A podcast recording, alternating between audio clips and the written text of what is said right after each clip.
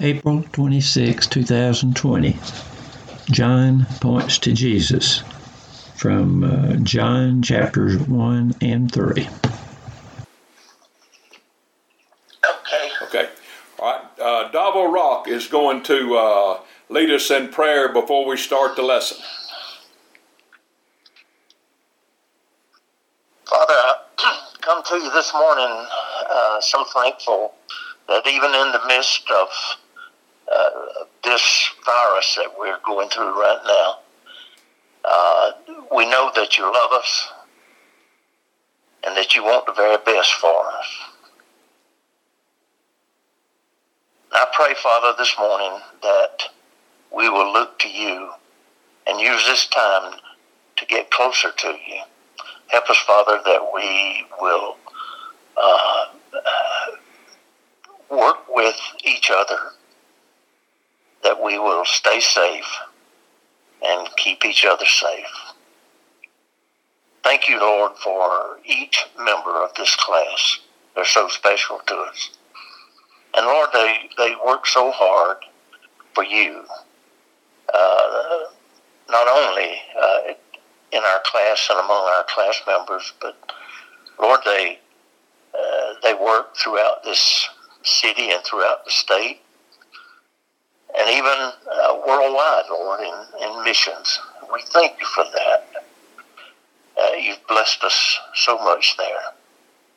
Lord, I pray and thank you for Joe and for John. Each week they get together and they provide the means that we can hear our Sunday school lesson.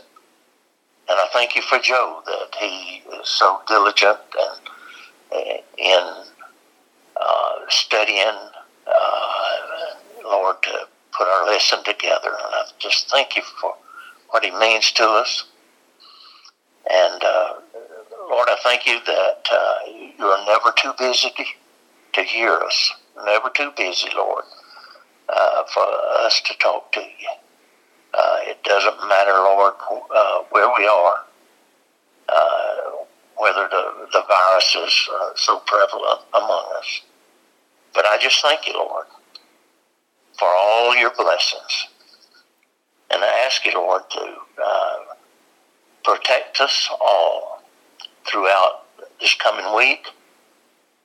And we ask, Lord, that you protect our president.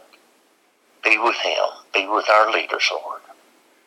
And we pray, Father, that we as a nation will draw closer to you through all this time. And, Lord, that our leaders will look to you during this time, Father.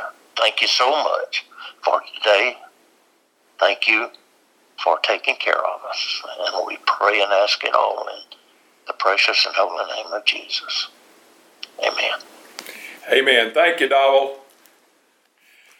Okay, today we're going to have to be real careful. We got John the Baptist, and we got John Austin, so we're going to have to call John Brother Austin today to keep everything squared away. So Brother Austin, he's going to read the first part of the scripture for us. This is the book of John, beginning in chapter 1, verse 29. The next day, John saw Jesus coming toward him and said, "Look, the Lamb of God who takes away the sin of the world. This is the one I meant when I said, 'The man who comes after me has surpassed me because he was before me.' I myself did not know him, but the reason I came baptizing with water was that he may be revealed to Israel." And then John gave this testimony: "I saw the Spirit come down from the heaven as a dove and remain on him. I would not have known him except that the one who sent me to baptize with water told me, 'The man on whom you see the Spirit come down and remain is he who will baptize with the Holy Spirit.' I have seen and I testify that this is the Son of God." Thank you.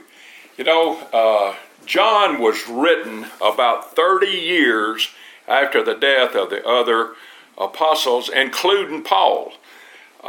Jerusalem and the temple had both been destroyed, and John is one of the oldest writers in the Bible, and he's very, very detailed. And for example, in John 20:31, he tells us exactly why he wrote. It says, "These are written so that you may believe that Jesus is the Christ, the Son of God, and that by believing you might have life in His name." As you're reading that, you kind of miss over one little small point. There's not but one three-syllable word in that writing, believing. John writes so simply to be understood, okay? And he also tells us who he wrote to. Who did John write to? He wrote to whosoever will. You know, Matthew wrote to the Jews. Mark wrote to the Romans. Luke wrote to the Greek, but John writes to whosoever will. And you know the great and the thrilling thing about that is I was taught a long, long time ago, take a pencil and mark out whosoever and put your name right there. And that's exactly who Christ died for. John was the beloved disciple. The words that he used most in his writing are believe and life. And as we go through today, just kind of mentally look for those two words. The words believe and the word life appears more times in John than all the other apostles put together. John, James, and Peter were the three pillars of the church. I don't know how we can start a lesson in John without first reading John 1:1. In the beginning was the Word, and the Word was with God, and the Word was God. He was in the beginning with God. All things were made through Him, and without Him was not anything made that was made. In Him was life, and the life was the light of men, and the light shines in the darkness, and darkness has not overcome it. There was a man from God, whose name was John. He was a witness. He came to bear witness about the light that all might believe through him. He was not the light, but he came to bear witness of the light. The true light, which gives light to everyone, was coming into the world. He was in the world, and the world was made through him, yet the world did not know him. He came to his own, and his own people received him not. Okay, the next thing that happens in John 1 is the testimony of John the Baptist. And in John 1:23, John the Baptist says this, "I am the voice of one crying out in the wilderness, make straight the way of the Lord, as the prophet Isaiah said." Now we get to the first scripture that Mr. Austin read here. And it says this, "Behold the Lamb of God." That's the title in your Bible over verse 29. It says, "The next day Jesus saw him coming at him, and he said, 'Behold the Lamb of God.'" In that sentence, John the Baptist answers the question that was asked in Genesis 22:7. When Isaac looked at his father and he said, "Here's the altar. Here's the fire, here's the wood, but where's the lamb?" And Abraham said, "God will provide." And that's what God's doing right here. He's providing the Lamb of God who takes away the sins of the world. And as John read, he said, "And the Spirit said, I saw the Spirit descending on him like a dove." Okay, so John the Baptist was a witness to the Holy Spirit coming down and ascending upon Jesus. And he said, "This is he who baptizes with the Holy Spirit. I have seen and have bore witness to this. He is the Son of God." Matthew wrote about the King Mark wrote about the servant. Luke wrote about the Son of Man. But John, from the very beginning, teaches us that Jesus Christ is the Son of God. Okay, the next thing that happens in John 1 is he calls his first disciples. He calls Philip and Nathaniel. Then in chapter 2, we have three things happen. One is the wedding at Cana, where he turns the water to the wine. In verse 13, we see Jesus cleansing the temple. And in verse 23, this is a sad state here. We see Jesus knows what is in man. If you look down at verse 25, it says this, and needed no one to bear witness about man, for he himself knew what was in man. He knew what was in man because of the temptation that he went through in last week's lesson. There was nothing we ever experienced that Christ hadn't experienced beforehand. Okay, and now we get to the next part of our lesson. We're going to be in chapter 3 here, and there's a couple of things that happen in 3. The first one is his meeting with Nicodemus. As you know, Nicodemus was a Pharisee. He came to Jesus at night, and Jesus made this statement to Nicodemus. Listen closely. I know you've heard this a million times. Truly, truly, I say to you, unless one is born again, he cannot see the kingdom of God. You've heard that said a lot of times that he cannot enter. Well, what Jesus is saying here is unless one is born again, you're not even going to see it. You're not even going to get to see the kingdom of God. So he explains that to Nicodemus. Then we jump down to verse 16 where it says, God so loved the world. Maybe the most all-time quoted Bible verse in history. But if you look closely at 16 and 17, it says this, for God so loved the world that he gave his only begotten Son, that whosoever, there it is again, that Joe Kynes believe in him, he would not perish but have eternal life. And all you got to do is take a pencil and write your name there and believe that. Remember what John said, believe and life. Okay, for God did not send his Son into the world to condemn the world, but that in order that the world might be saved through him. If you look down at verse 22, it says John the Baptist exalts Jesus. Okay, so we're going to take up the next set of verses here with 3:25. An argument developed between some of John's disciples and a certain Jew over the matter of ceremonial washing. They came to John and they said to him, Rabbi, that man who was with you over on the other side of the Jordan, the one you testified about, well, he's baptizing and everybody's going to him. And to this John replied, a man can receive only what is given him from heaven. You yourselves can testify that I said I am not the Christ, but am sent ahead of him. The bride belongs to the bridegroom. The friend who attends the bridegroom waits and listens and waits for him, and is full of joy when he hears the bridegroom's voice. That joy is mine, and it is now complete. He must become greater, and I must become less. Thank you. Okay, it says a discussion rose about the baptism. Okay, now when you get right down to the brass roots of the thing, the gentleman arguing with him, I don't know that he was. It was a philosophical thing, or it was the fact that he says all those people are now going to him to be baptized. Well, that's exactly what John had intended in the first place, and John answered it. A person cannot receive even one thing unless it is given to him from heaven.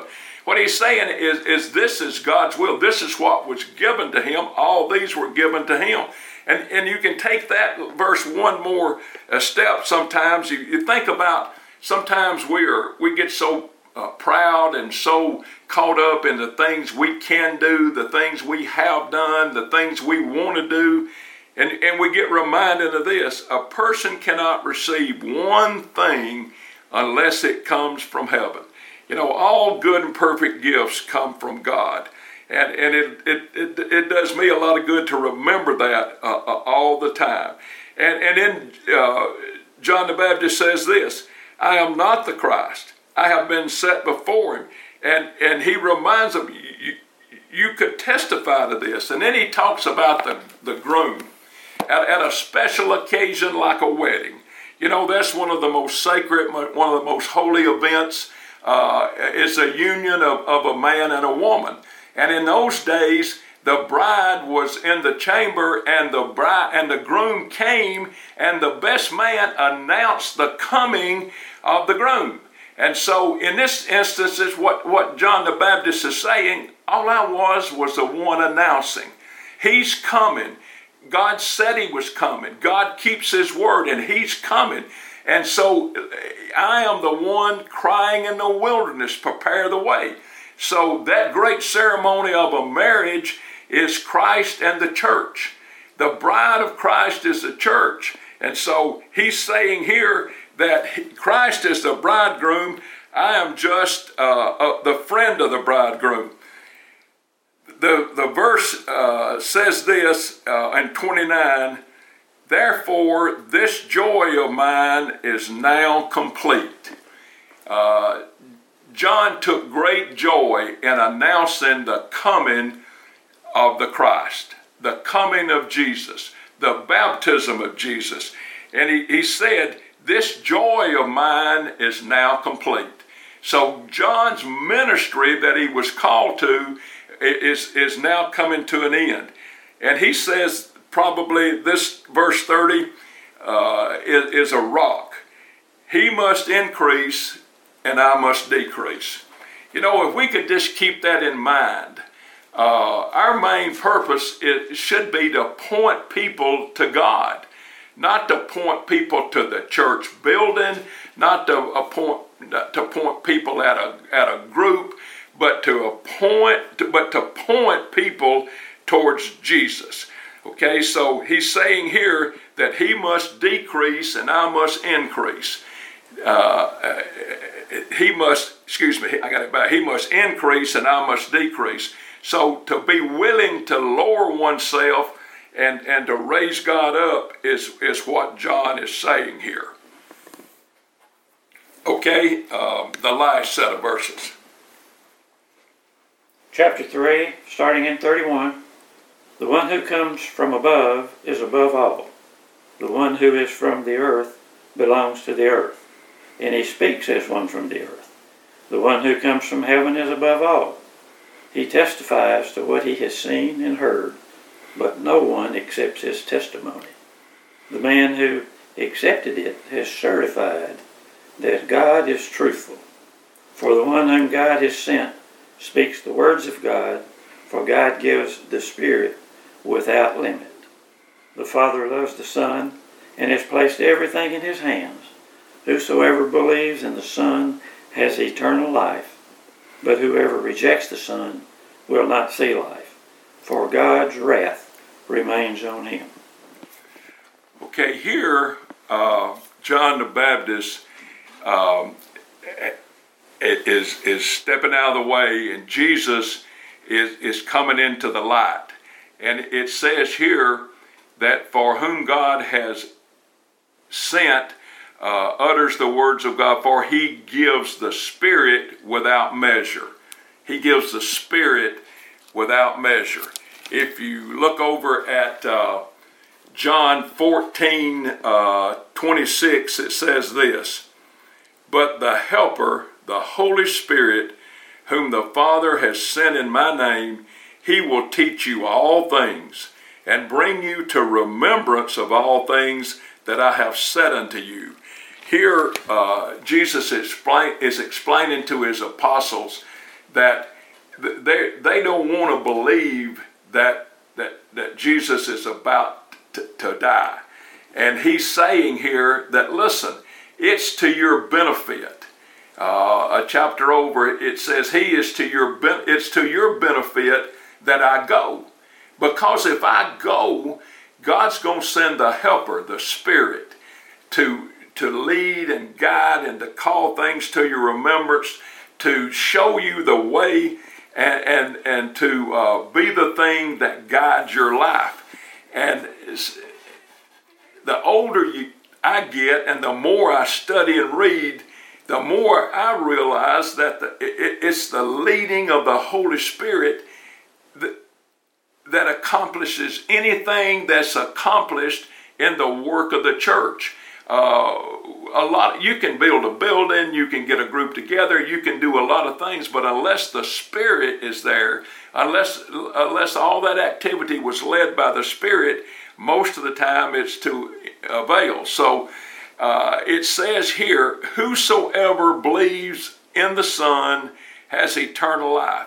That's in verse 36. That's the end again of the lesson that the author talked about John in the very beginning. The two words, believed and eternal life. Now, when John the Baptist said this, when he said, "Behold, the Lamb of God," one writer said, the word "behold" is a great word to start that sentence. He could have easily said "hear" or "look," but he said, in this rendition, he says, "Behold, the Lamb of God." And there are 5 different scriptures that relate to this verse that the lesson is built on this week. And the first one is Isaiah 53:7. It says, "Our Lord Jesus Christ, who gave himself for sin, that he might deliver, he was led as a lamb to the slaughter. As a sheep before his shearer is silent, so he opened not his mouth." In 1 Peter 1:19, it says this about the Lamb of God: "But with the precious blood of Jesus, as a lamb without blemish and without spot." I heard 2 or 3 times this week, it was just like God was throwing it out there so I could see it and understand, and they weren't tied together, but it kept saying to me, I heard this over and over, that Jesus committed no sin either by deed or thought. And I thought, gee whiz, man, that just knocks me out of the ballpark. You know, I can go through the day and not rob or steal or cheat, but I tell you, I'm being as honest as I can. Sometimes the thoughts that go through my mind would just petrify you, you know. And I have gotten to the point sometimes I just stop. Please, God, don't let me dwell on that, you know. The commandment says don't kill. But Jesus said if you're at odds with a fellow man, then it's the same thing. So I stand guilty there. 1 Corinthians 15:3 says this, that Christ died for our sins according to the Scripture. Here we have again that thing that Jesus is the thread through the entire Bible, the Old Testament pointing to and the New Testament pointing back to the death and resurrection and to the second coming. Galatians 1:4 says this, "Who gave himself for our sins." Our sins appear almost in each one of these, that he might deliver us from this present evil age according to the will of our God and Father. Christ came because it was God's will that he came. I read by a commentary this week that God so loved Jesus, his love for Jesus was because he was willing to die on the cross for our sins, willing to die. Hebrews 1:3 says this, "When he had by himself purged our sin, he sat down at the right hand of the majesty on high." He completed the work. Revelation 1:5 said this, "To whom who loves us and washed us from our sins in his own blood." He didn't use the blood of a lamb, a goat, an ox. by his own blood. And Christ's blood on the cross is the reason we have eternal life, if we believe. I really think the writers who talk about John's language, we can trust. Sometimes the word trust gets a little shaky, but if we believe, if you look believe up in the dictionary, it says you put your faith in it. If you put your heart in it, you know that it's going to come true. So if we believe that Jesus is the Christ, the Son of God, then we can have eternal life. You know, there's not a one of us that hadn't fallen short. You know, it says all have sinned and fall short of the glory of God. Every one of us. So we take our sin, and Jesus took it from us, and he put it on himself. God turned away from him, and we became righteous. And it's that righteousness that we hanging on to, knowing that we have eternal life. And it says eternal life begins now. We don't have to wait till we get to heaven. That gift of eternal life starts right now in Jesus Christ. Let us pray. Heavenly Father, we thank you so much for this lesson. God, I beg you, let the Holy Spirit sift this lesson. God, the things that were said that a person really needs to understand and apply to his heart, let those things, God, just be crystal in the remembrance. And let God, the things that were meant for somebody else or that I messed up, God, let them pass. Let that pass. Let them forget it.